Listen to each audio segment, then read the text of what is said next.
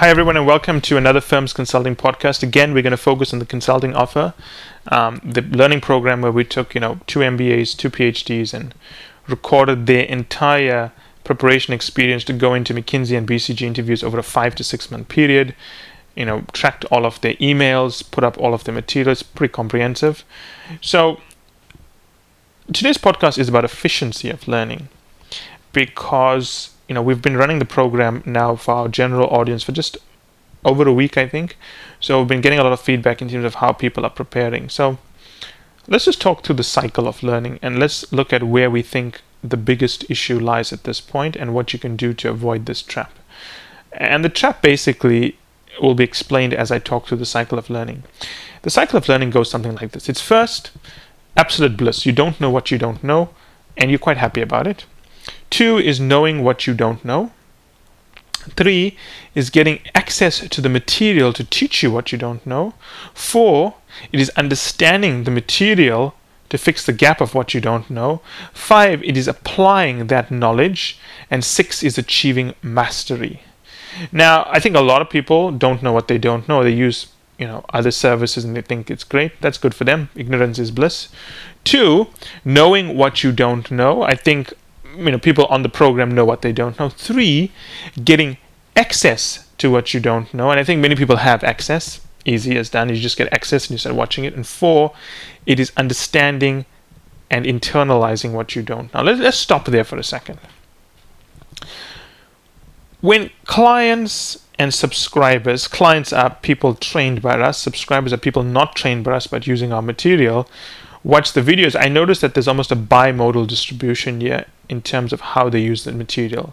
I noticed one group which is watch the videos very loosely. They don't pick up everything and they come into the training sessions or they ask us questions if they're subscribers because they don't train with us. But sometimes I respond to their questions if I think it's important enough. They'll ask us a question, uh, Michael, why do we do this? Or they'll come into a training session they don't know how to do something that's covered in exhaustive detail in the videos. Now, there's the other group which extracts every morsel of information from the videos.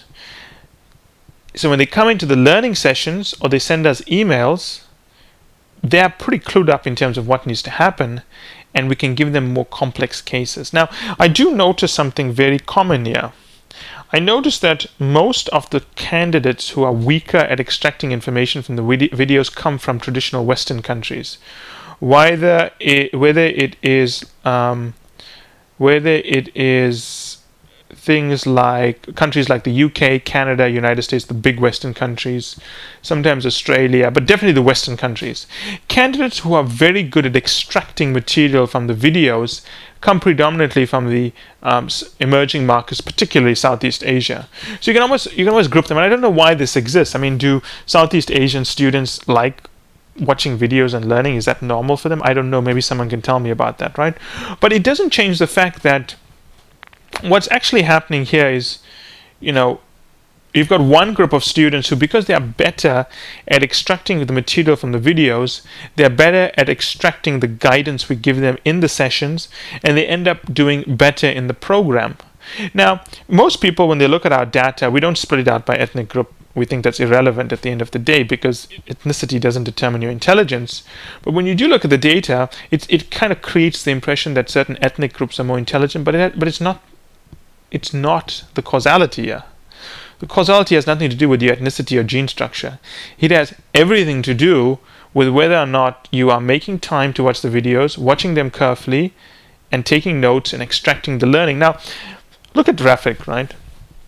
Rafik was a candidate in the program. You can watch his videos in the consulting offer. And if you watch his videos consistently, you know, it reaches a point whereby Rafik is not doing the preparation he needed to do before the session.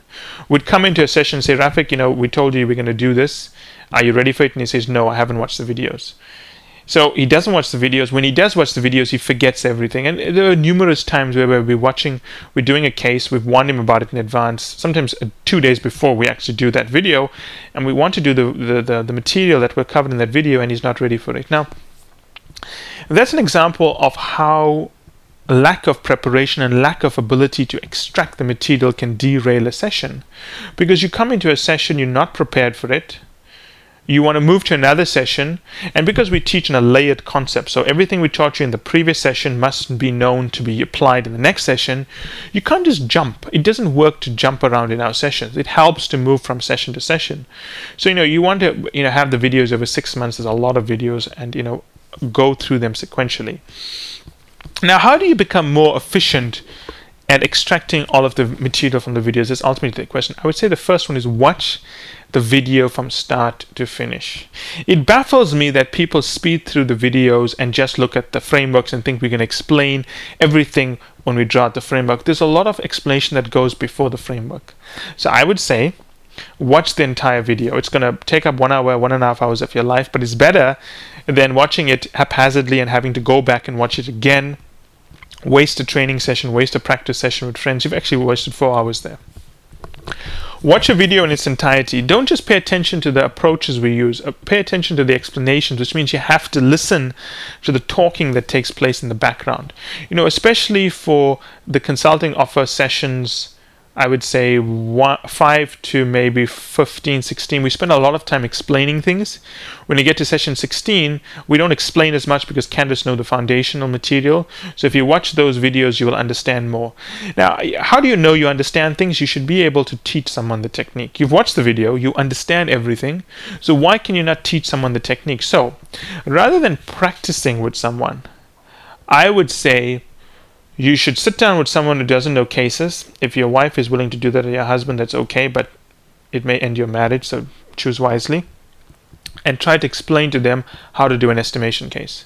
Explain to them how to do a brainstorming case. Now, if you cannot explain how to do a simple estimation or brainstorming case after watching Felix's entire training video, then you probably don't understand the material as well. Right? Remember that consulting cases, brainstorming, estimation, full cases are about the logic underpinning a concept versus any linear or mathematical step by step approach. So there's business judgment involved and there's knowing the approach. Business judgment is like the filler that goes in there. And if you don't have enough business judgment, everything's going to kind of look like your hair without any volume is just going to be flat, right? So my point here is this before going through all of the time of practicing with people, why don't you try to watch the videos in its entirety and teach someone? If you can teach someone, you're doing well. If you cannot teach someone a concept that was covered in the video, then you're not doing well. That would be my best advice for making sure you are efficient in watching the videos. As always, if you have any comments, feel free to respond.